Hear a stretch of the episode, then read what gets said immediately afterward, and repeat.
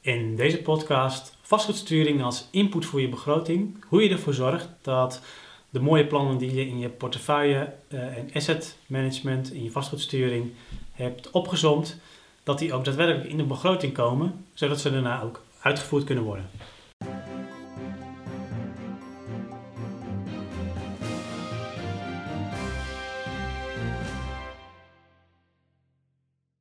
Om ervoor te zorgen dat vastgoedsturing niet alleen een papieren tijger is, maar dat het ook echt uh, in de begroting komt, in de meerjarenbegroting, in de meerjaren investeringsplanning en dat het ook echt wordt uitgevoerd, is het belangrijk om elk jaar, op het moment dat de meerjarenbegroting en de meerjaren investeringsplanning gemaakt gaan worden, om eigenlijk vlak daarvoor een hele goede opzomming te maken van wat er allemaal in je vastgoedsturing zit, wat de komende jaren moet gebeuren en hoeveel geld dat kost en wanneer dat ook geld kost. Dus uh, een eerste stap is om alle plannen uit je portefeuille en uit je asset management te lichten die, uh, die je in de komende jaren wilt gaan uitvoeren, zowel op complex niveau als misschien uh, in, in nieuwbouw en in acquisities en flankerend beleid.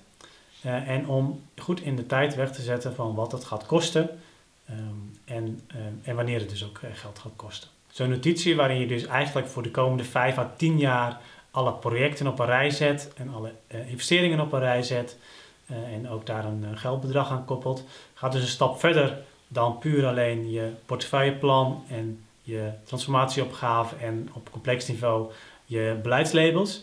Maar je zorgt er ook echt voor dat je nog wat verder uitschrijft wat er precies moet gebeuren en hoeveel geld dat, dat gaat kosten. En nou, daar heb je natuurlijk ook wel weer input nodig vanuit de financiële afdeling waarschijnlijk, om ook de goede kengetallen die binnen jouw corporatie gebruikt worden daarvoor, om die daar aan te kunnen hangen. Maar zorg als beleidsmaker dat je daar zelf ook grip op houdt eh, en dat je er zelf sturing aan geeft aan dat proces. Zodat je eh, echt goed ervoor zorgt dat alles wat in jouw beleid is vastgelegd en wat ook is besloten uh, door het managementteam of door de directie, dat dat ook echt in de begroting terecht kan komen. Wat je daar nog als extra bovenop kunt doen, dat is misschien niet direct noodzakelijk puur om technisch ervoor te zorgen dat het in de begroting en in de investeringsplanning wordt opgenomen.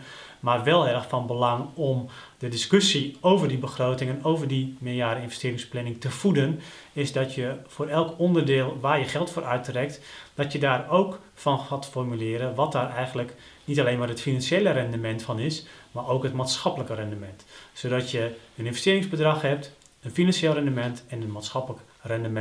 En zodat je ook op die manier nog een keer, hè, want dat heb je natuurlijk al op hoofdlijnen gedaan in je portefeuilleplan en al iets concreter uh, op het niveau van, uh, van asset management, nog concreter op projectniveau, die discussie kunt voeren van welke projecten misschien ook nog eerder in de tijd moeten, uh, welke projecten misschien bij nadere inzien toch niet zo'n goed idee zijn en welke projecten juist het hoogste maatschappelijk rendement opleveren. Nou, je kunt dat natuurlijk handmatig allemaal gaan doen zou ik je niet direct aanraden. Zeker als je wat groter bent als corporatie, heb je hier ook goede softwarepakketten voor. Die ervoor zorgen dat je ook echt als beleidsmaker aan de knoppen zit. Wat betreft het, uh, het bepalen van waar het geld naartoe gaat. Zodat de financiële afdeling meer in de rol komt van uh, controleur en verwerker van, van die informatie. Maar dat je als beleidsmaker echt, uh, echt een leading, leading bent.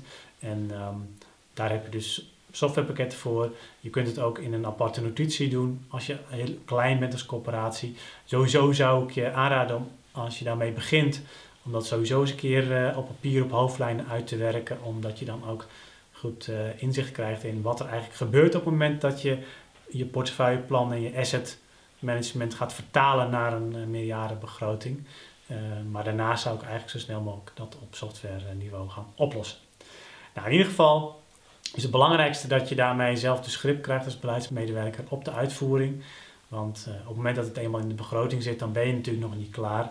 Daarna zul je ook nog moeten gaan kijken of de begroting ook echt wordt uitgevoerd en uh, of het geld dus ook echt wordt besteed aan de projecten die jij in je beleid had opgenomen. Ik wens je heel veel succes daarmee om die vertaalslag van beleid naar uitvoering uh, ook hiermee een, een, betere start te geven.